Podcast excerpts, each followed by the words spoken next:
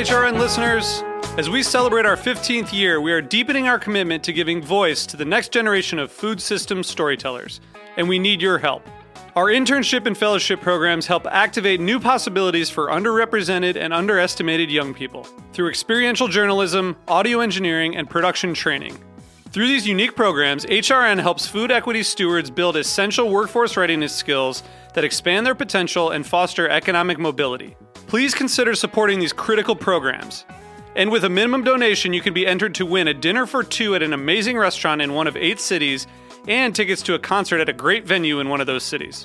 We have incredible partners across the country who have donated, as they also share our passion for helping to educate the next generation of food systems storytellers. Check out heritageradionetwork.org slash 15 to donate and enter to win today. That's heritageradionetwork.org slash 15 to donate and enter to win today. And make sure you donate before March 31st. Thank you.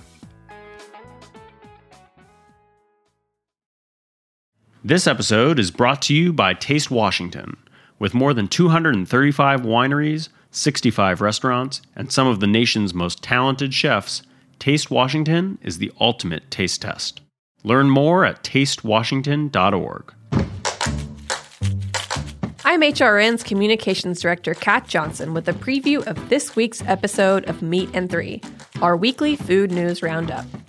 This week, we're celebrating Valentine's Day. Whether it's your favorite day of the season or you avoid it like the plague, there's no debating it's a big day for the world of food and hospitality. Valentine's Day is what we uh, refer to in the industry as a blackout day.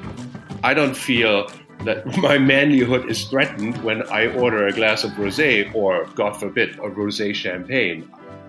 It's an old Jamaican drink from way back, and we just decided to bring it back into existence. It's a drink that the men they believe it really does wonders. Tune in to this week's Meat and Three on Heritage Radio Network.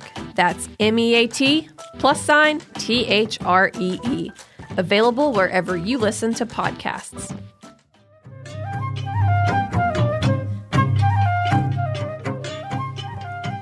Hi, and welcome to A Taste of the Past. I'm your host, Linda Pelaccio, on this journey through culinary history. And today we are going to explore some recent history tied to some old history. And it's all about lamb. The Jamison Farm in western Pennsylvania is 210 acres of wonderful scenic farmland that produces about 3,000 lambs annually. Um, and it's been claimed to be some of the best lamb in the country. But when Sukey and John Jamison purchased the old farm, farmhouse over 40 years ago, mm-hmm.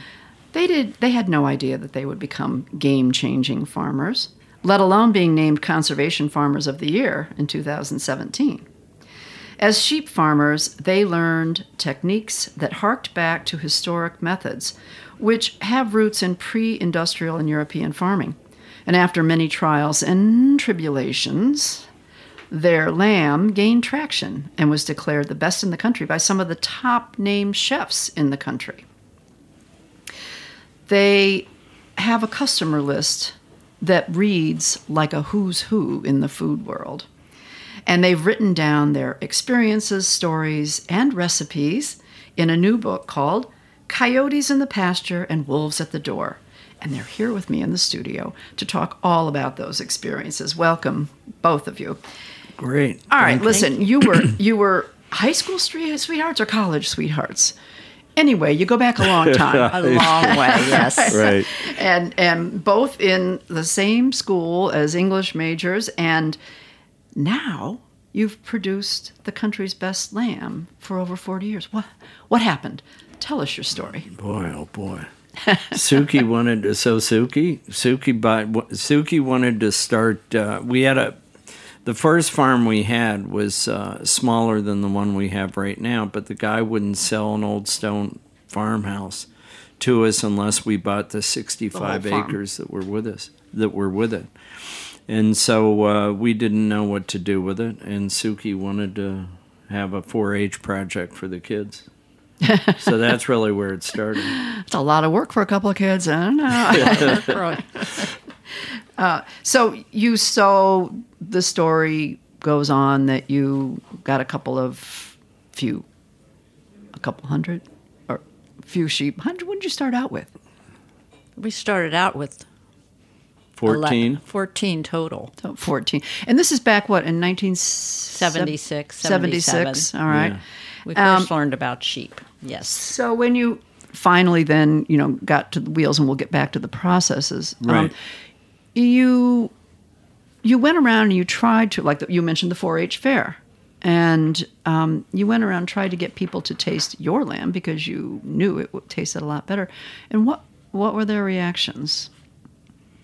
Well, I was doing some catering, and we used some of the lamb meat mm-hmm. in my catering, and people really liked it. So mm-hmm. that Oh, but I thought at first when they did, nobody wanted to taste lamb because they were so used to the well, the, American, uh, as far as the American palate, Yeah. Yeah. Back then, it was maybe one in ten people would even eat lamb. Yeah, it wasn't really a, a real popular meat. it was um, always considered very high end, expensive. They only ate the rack or the loin chop. But prior to that, they were getting. I know when as a kid we didn't eat it because my mother had such a bad taste in her mouth from it. They what they ate probably was mutton, probably old. Well, it was lamb. it was older, and then the other the other situation going back to uh, to uh, the production methods now versus how it was a very long time ago is that since uh, since World War II, basically, um, lamb has been born in the western states and then sent back after after the lambs are weaned off the mothers. They then go to feedlots in the Midwest, and they're fed a lot of corn, and the oil from the corn goes to the fat, and that's why people say lamb is greasy. So that's the way we've been doing in this country for a long, long time, and people. Uh, it's it's a cloying taste, and people really don't like it. And so when we started raising on grass, just because we were interested in raising them on grass, uh, then we had some chefs try it and they liked it, and, and because that's how it's raised really in every other part of the country of the world. of the world, right? Yeah. yeah. right. Um, and I think of of um, sheep herders, and by and large, it's more ethnic populations. You, you know, the Yes. Basque regions and and the Eastern European regions. I Right. mean, they're and and Sardinia and Yes. I think, Oh, you're right. Sicily and yeah, all yeah. these. And, go on. Well, and and so so with us when we started when we first started selling to uh, to French chefs, they they really wanted milk lamb, or as the French say, agneau de lait, but I can't pronounce it very well. you did but- very well. Thank you. But anyway, the uh, when you think about it, the main reason for having sheep in southern Europe is really for cheese, because real real uh, Roquefort is sheep's cheese.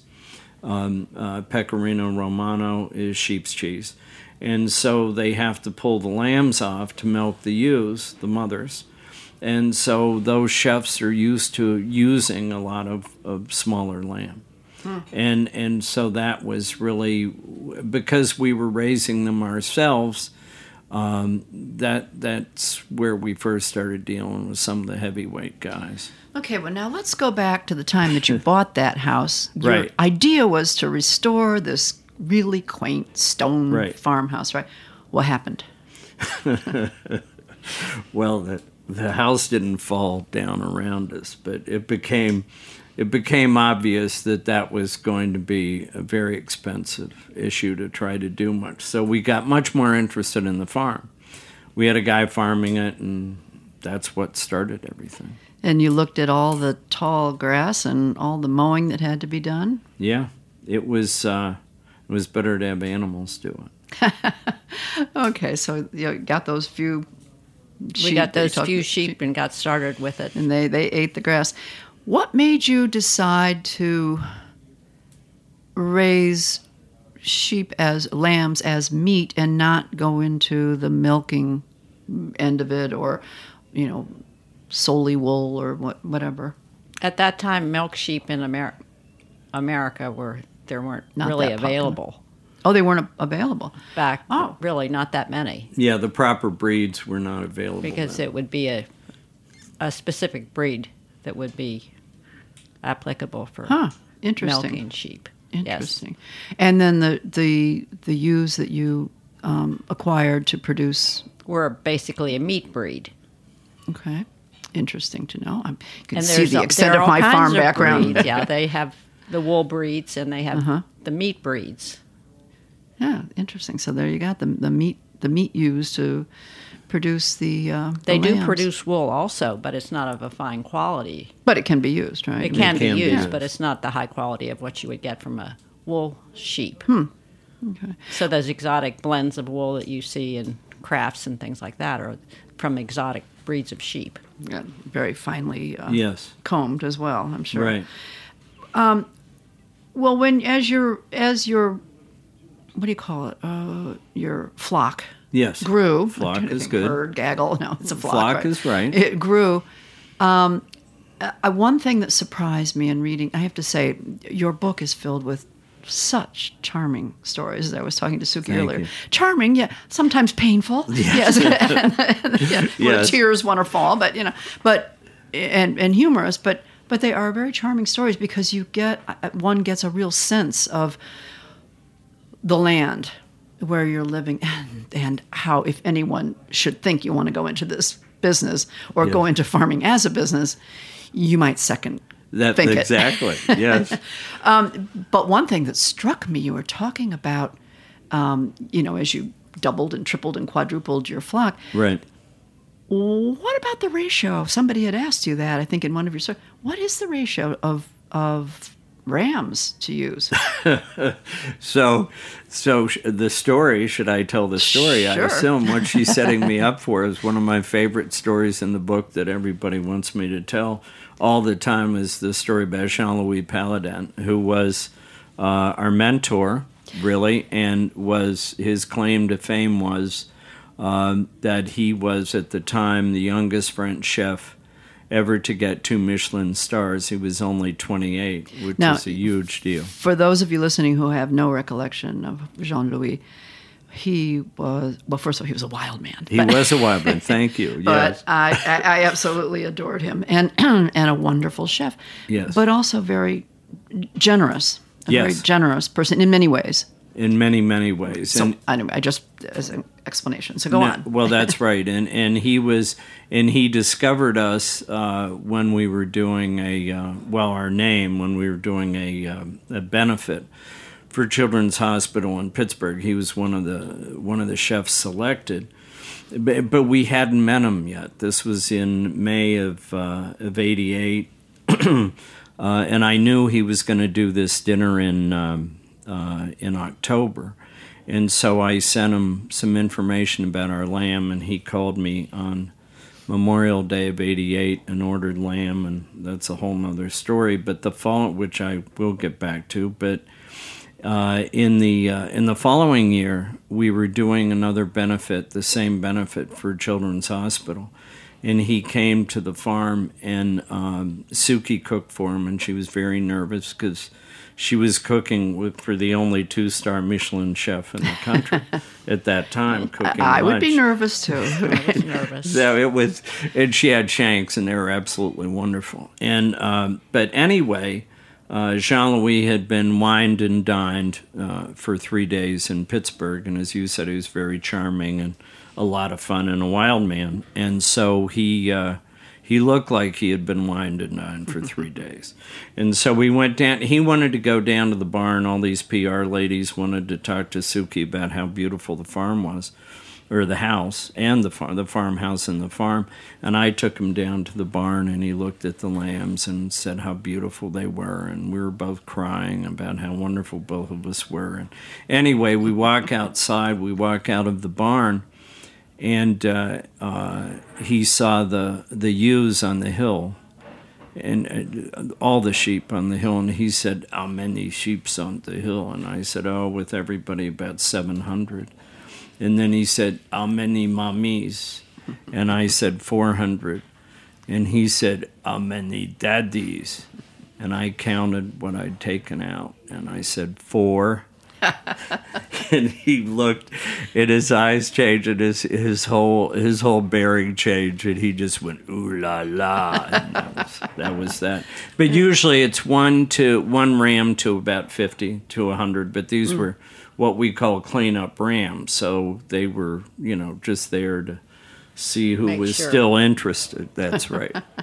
Oh, that's, that is that is a great story. Funny. Thank you. And he loved your lamb, and he was very helpful in uh, He was. spreading the word to his uh, to the other. Well, at that time, what people have to understand there was this, as you called you called it very accurate, sort of this mafia of Yeah, this is French the. French mafia. They really, they, I mean, the French, and because I worked with a French woman, and I and I got to know many of them because they all really stuck together. They did stick together, and and and he was when you, I forget the word you used about Jean Louis, but he was very. Uh, uh, very, uh, very nice. Well, he asked me the night that I delivered the lamb, and he thought it was so beautiful. He started crying, and and he he said to me, he said, "How big do you want to get?" And he called up all his friends, Wow. and that's really what happened. Wow, that that'll grow the business Oh, it wa- quickly. it did. Yeah.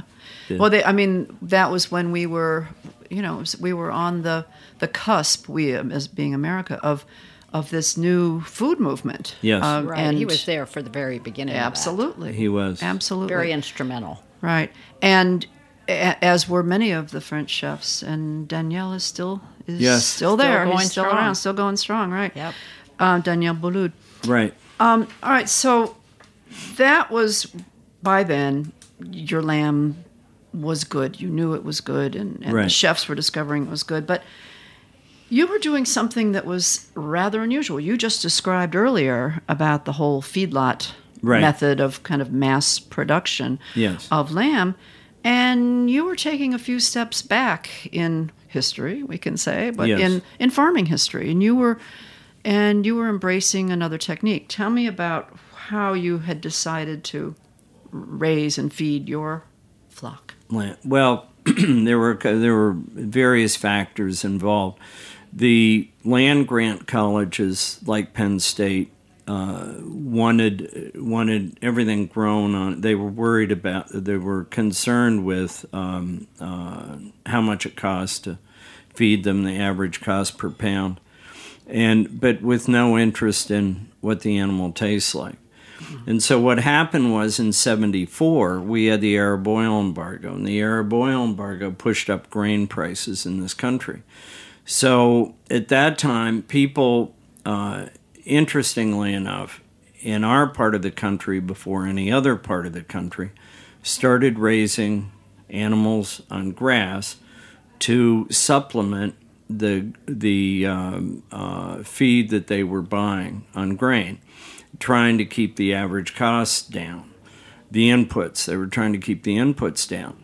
The reason it started in our part of the country is because we had um, uh, high tensile fencing. High tensile fencing started um, from New Zealand and then it came over to this country. And with high tensile fencing, we could subdivide fences so we could rotate the animals around. And the the first steel company, and the biggest one, that makes high tensile smooth wire is U.S. Steel in Pittsburgh. And so it all started in Pittsburgh and Western sense. Pennsylvania.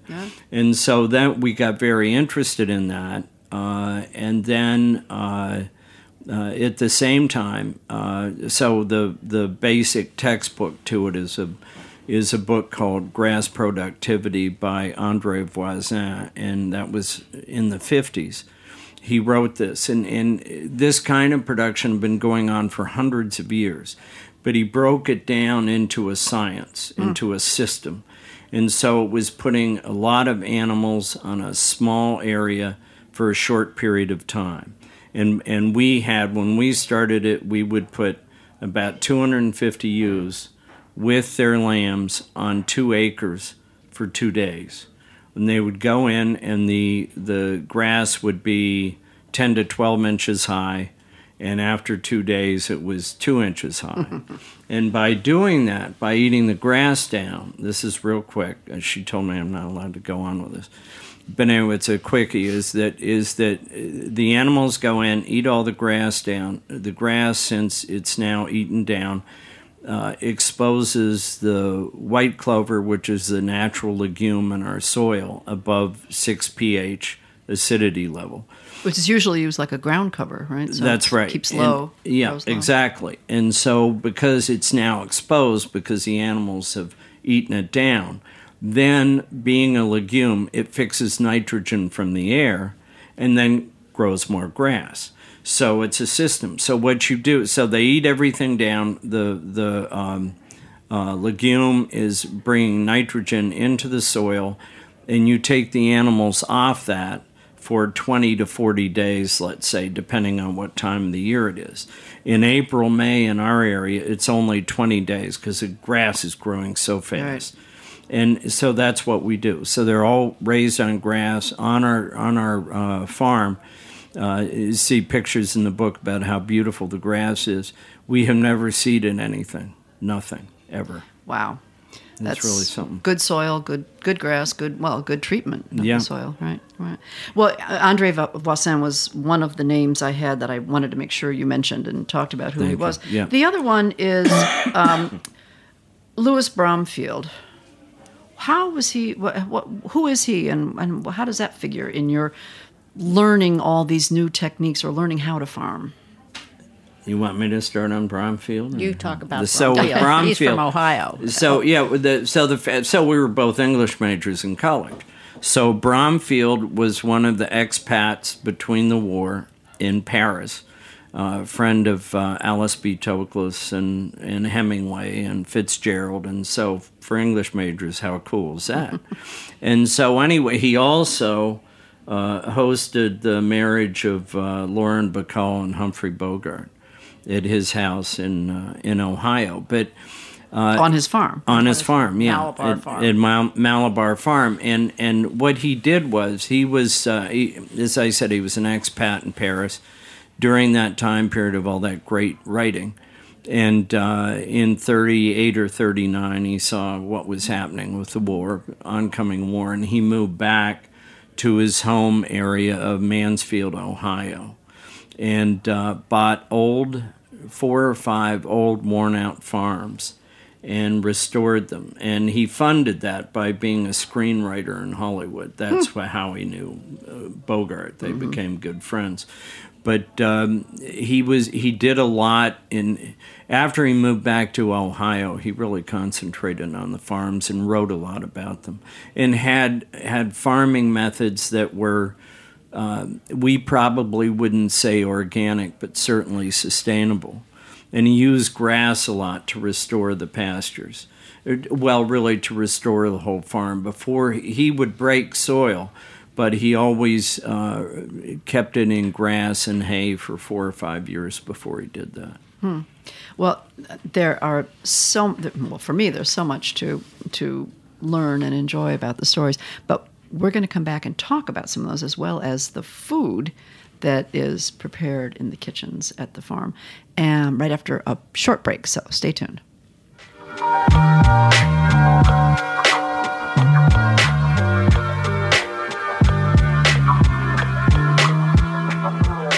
This episode is brought to you by New York Mutual Trading, the premier Japanese food, alcoholic beverage, and restaurant supply specialist. Mutual Trading is the Japanese food authority, true to the heart in upholding genuine Japanese food traditions, and progressive in exploring new ways to provide innovative restaurant supplies and services. They import, export, distribute, and manufacture the top brands for retailer and food service customers nationwide. Learn more at nymtc.com. Are you enjoying this podcast? Heritage Radio Network has plenty more. My name is Andrew Friedman, and I'm the host of Andrew Talks to Chefs here on HRN. Every week, I interview a diverse cross section of the best and biggest names in professional cooking. Give a listen and get to know all about the inner lives of chefs. You can find Andrew Talks to Chefs wherever you listen to podcasts and on heritageradionetwork.org. I'm going to trade with the French. What? No, true. Hi, we're back, and I am speaking with John Jamison and Sukey Jamison of Jamison Farms, the one of the premier lamb producers in America. And we were talking about the wonderful grasses and, and how you know you got to got to do it right to be able to get keep that grass go- growing. Otherwise, you end up with dirt lots, right? Right. Yep. Um, but then there's another factor in all that that maybe is a word that, of course, is is bandied about quite a bit these days in foods. We heard it in wines forever, and that's terroir and tasting the terroir in in different foods. And talk about the the lamb production, where how this enters into it. Well, I uh, in in Southwest Pennsylvania in the uh, 1900, um, the largest merino. That's where the largest merino flocks in the country were. And now we're talking wool, right? now we're talking wool, but we're talking. We're still talking about sheep production, and we're talking about the fact that the grass was so good, is so good, in that area that this is this is pre uh, feedlots and so that's how they were raised. And and it was the it's the best grass in the country. And there's four or five counties uh, there's Greene County Westmoreland County uh, Washington County Armstrong County and in the old days Allegheny which where Pittsburgh is. But it when it was a when it was still uh, somewhat agrarian. So the grass production has been there when we started selling to Jean Louis specifically, I asked him uh, what the best lamb in France was, where it was from, and he told me Pauillac in the Bordeaux area. And and uh, uh, he uh, and then I asked him. I have to say this first. I asked him about the Pré Salé uh, in Normandy, and he went, "No, no, no, no." And I said, "Pourquoi?" And he said, uh, this is fine if you want the lamb that tastes like the fish, which I was that's a great line. But anyway, he uh, his favorite his favorite lamb was one called Sister Sisteron, and it's in the lower Alps, and the elevation is fourteen hundred and twenty five feet. The elevation at our farm is twelve hundred and fifty. So it's very, very similar, and the grasses are similar, and so in the spring, we will have uh, a taste of onion and garlic naturally. Those are the grasses we have. And then as the summer goes on, we'll have anise and other herbs and then wild carrot. And all these all these tastes are in there. And and it is definitely a a a uh, terroir that is there only in that area. We had a we had a uh, lunch a luncheon this summer with a whole bunch of fancy wine people, and there was a lady beside me who had uh, was was having a rack of lamb, and she tasted the rib chop, and she said, she asked me, she said, "What is this seasoned with?" And I said, "Salt and pepper." And she said, "No, there's something else." And I tasted it, and I said, "That's the grass. That's what you you weren't used to that." And that's what it is. And So the, when was that lamb slaughtered? So was that a, a spring lamb? That no, a- that would have been in uh, June. With the, The that was the so it would have been a spring yeah the lamb. musketeer. Yeah, it was. so that she was tasting garlic and yeah. whatever grasses and come then up everything right early. was coming right. up. It's yeah. just what was there. so the seasonality really has an effect. It does. It has a huge effect, and people people that get feedlot lamb, you don't have that. Mm-hmm. It's the same. It's very. It's it's like many things American. It's very. Uh, uh, it's it's the same. Consistent. Consistent. It's always but consistent, boring. but boring. Consistent but boring. Yeah. Yeah, well, depends how you look at it, right? Yes. Well, and I was I was so surprised when you were talking about the um, the Queen Anne's lace, which you know you look at the leaf, the early little the little small Yeah. leaves of the Queen Anne's lace, and you see, well, gee, is that a carrot Yeah, coming up in my field, or is it is. Queen Anne's? lace? It's a type of carrot, right? Yes, It's- it is. It's wild carrot. So if you look at if you see those fields of Queen Anne's lace, and then imagine sheep grazing in there, they're going to taste a, Yep. like this sweet a sweet carrot. That's I, I think that's wonderful. I think it's such a, a a wonderful thing to think about when one is you know is purchasing or thinking about eating meat. And if you eat meat, you have to know where it comes from. That's true. And also how it's treated. Now you've gotten into a, a certified humane program, right? And um, Sukey, I was asking you how many how many employees you have after all these years, and you said on the farm it's just you, the couple of you, and and a lot of yous. No, you and the sheep. But Yes, you John then, was- but then you bought a slaughterhouse and a and a uh, Right. processing plant, right? Right. In So- 1994, we purchased our own slaughterhouse, which is every girl's dream, you can imagine. yeah. and and there you so there you um, you have major control of how everything's finishing. I mean, you've done all Right. this hard work and paid all this attention onto how the sheep are fed. So and the lambs are are It's a um, very brought in. important factor in the whole process of presenting a beautiful product. You can have the most beautiful product in the world, but if you take, don't have control over the slaughter of it, or the cutting, or the presentation, how do you And the know? hanging and the There's aging, no all those guarantee that. Yeah. what you put in there is going to come back to be what you want. But we have that control. Well, you and of course you working with the product uh, in the kitchens and cooking, and there, there are wonderful recipes in there that I just I adore. You have a lot of, unbeknownst to you, I think at the time, historic recipes, or at least takes on historic recipes, right? That, After years and years of practice, Yeah, we um, didn't have it. We didn't have to have recipe testers; they're all tested.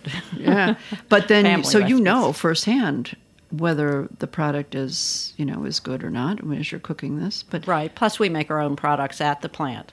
So I've been cooking those particular recipes, the prepared products, for years. You have one set recipe, you don't touch it.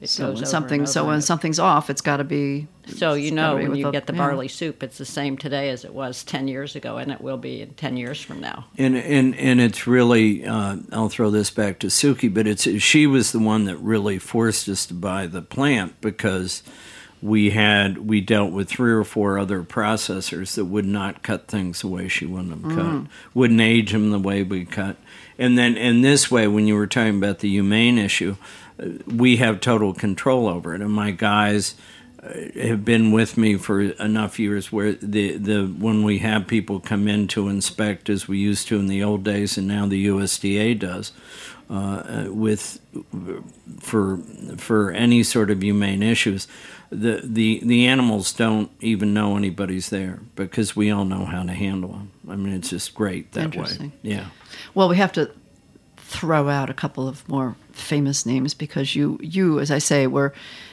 um, you've got a who's who list of, of contacts and and uh, customers, but um, somebody whose help you enlisted or whose opinions you enlisted was Julia Child. Yes. And there's uh, a, the terrific story about how she, she reduced you, Sukey, to tears, but with her proclamation of the lamb was tough. But um, that was a real revelation to you. What tell tell me about one of you? You know, talk about that story. That was when we saw her at, at a convention. Yeah, we- yeah, IACP. We were at the IACP, and it was in um uh, spring of 1996, and it was about two weeks after Easter. And we had just sent her a leg of lamb. Uh, the first time we had we had sent a leg lamb from this new plant we bought, and uh, Sukey went up to her and uh, said, uh, "Julia, how did you like the leg of lamb?" And she said, "Well, dear." it was very tasty but rather tough. and she was a, a real fan of yours from the from the beginning. Oh yes, right? always. Absolutely. But she also never minced words. Right. And was very would tell one exactly what she thought that person should be told, politely, but made the point. And uh, so we went to um, uh, to the um, meat lab at State College and uh, Penn State, and uh, started saying we had this problem with. Um, uh, with the lamb being tough. And the reason was that uh, because they're grass fed lambs and they don't have a lot of cover over the back, A lot of fat. a lot of fat, exact, thank you, is that when you, after they're slaughtered and the temperature is about 100 degrees, if you put them into a cooler at 35 degrees, which in today's world people do, uh, the because there's not a lot of insulation over the back, the animals will come down in temperature. The carcass will come down in temperature too quickly, and it it will it call it causes a condition called cold shortening, where the muscles contract. So, in explaining it to a chef, it's the same thing that a chef does when he takes the meat out of the fridge and lets it go to room temperature before he cooks it. It's kind of the the same reverse, thing, yeah. right? And so these, so they chill down very slowly, and um, and they're tender and they're great. And she was the the the other thing about it, and really is the reason we became such good friends, is after that happened, and we sent her lamb afterwards, and she never endorsed anything, but she wrote us a letter saying it was the best lamb we, she ever had, and that's fine.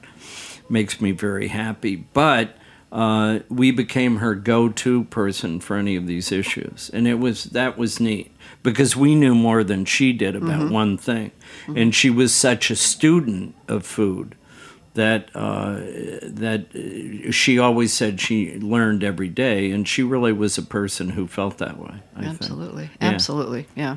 Um, and Sukey, you, I, so we don't run out of time here because I, the important part I think of the business, um, well, you have to have the good lamb, right? The excellent lamb, but I, I'm amazed that uh, for so many years you have been um, producing the dish, you know, dishes, prepared foods that are sold on. You sell them through your website. Right, right.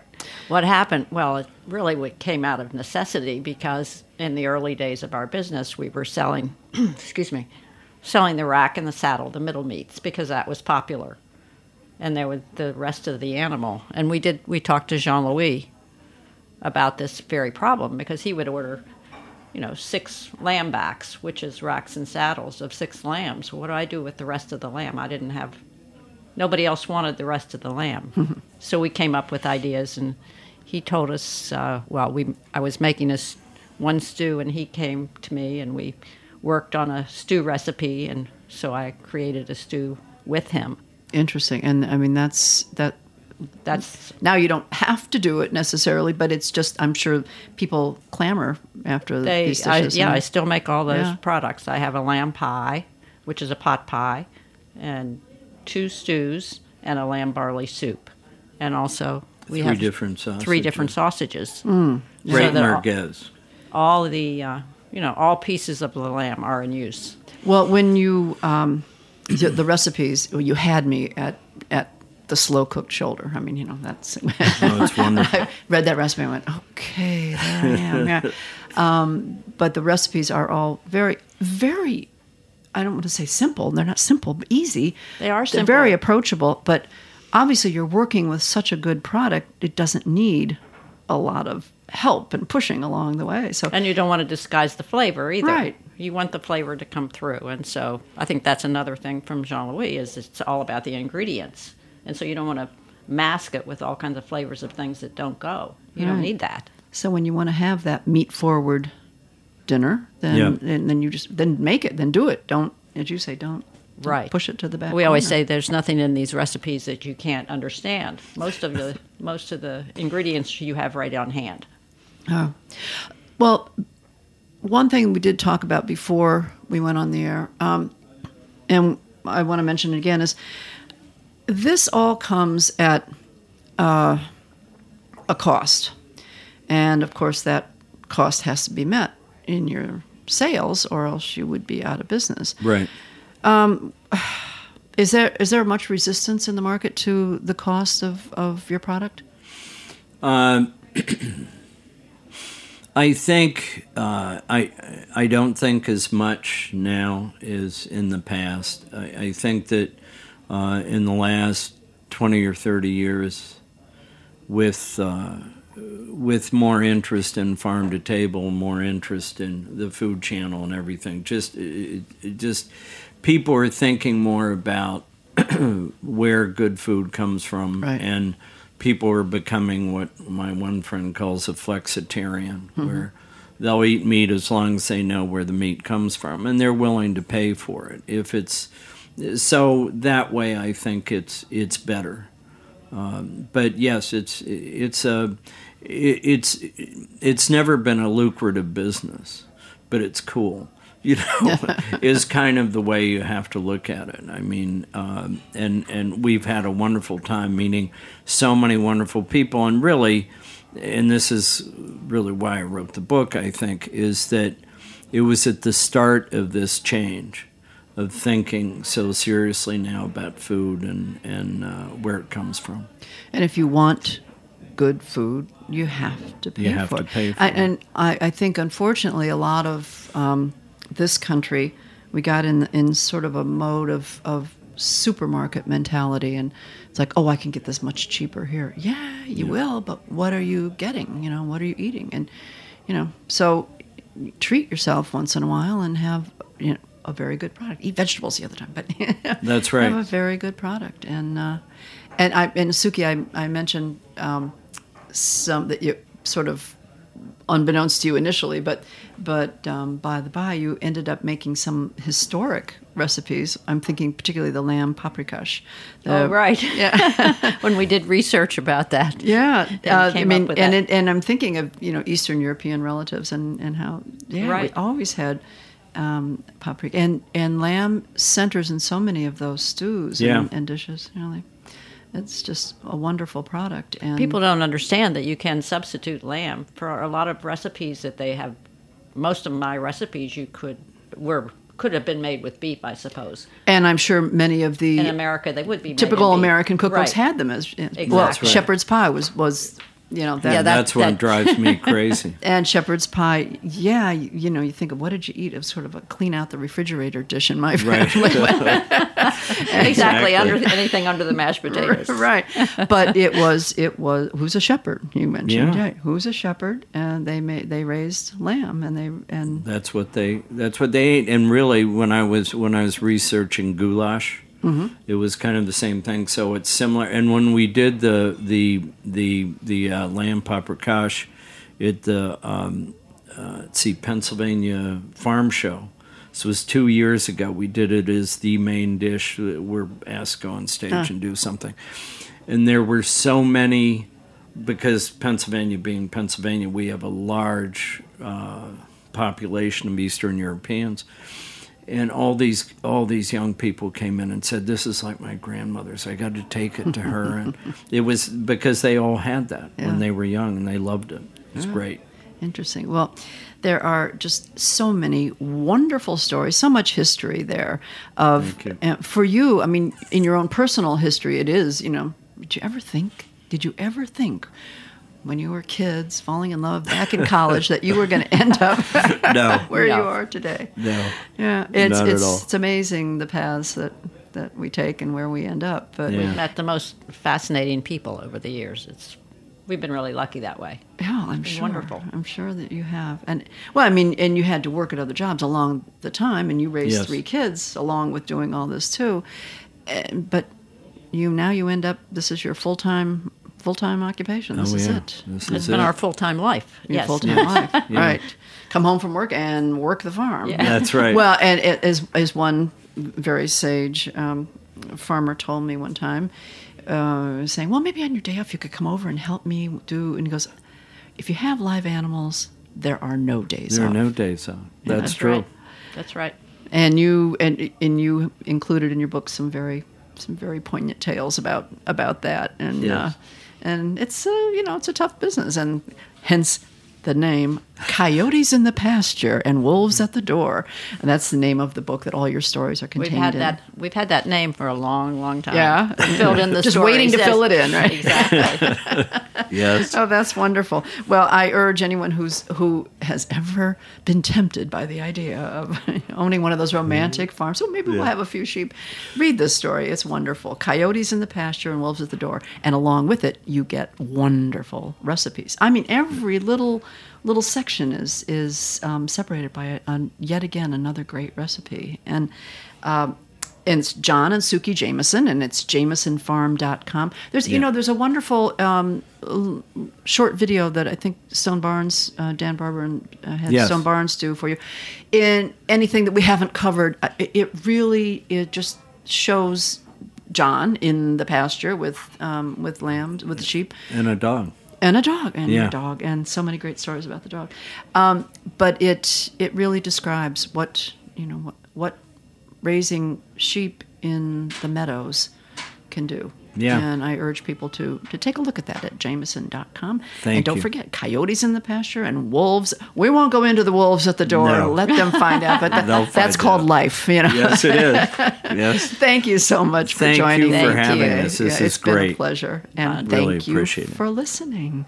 And be sure to join to tune in again and join us for another great Taste of the Past.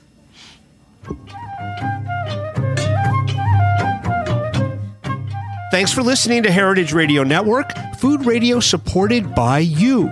For our freshest content and to learn more about our 10 year anniversary celebration happening all year long, subscribe to our newsletter. Enter your email at the bottom of our website, heritageradionetwork.org. Connect with us on Instagram and Twitter at heritage underscore radio. You can also find us at facebook.com slash heritage radio network. Heritage Radio Network is a nonprofit organization driving conversations to make the world a better, fairer, more delicious place. And we couldn't do it without support from listeners like you. Want to be a part of the food world's most innovative community? Subscribe to the shows you like, tell your friends, and please join the HRN family by becoming a member. Just click on the beating heart at the top right of our homepage. Thanks for listening.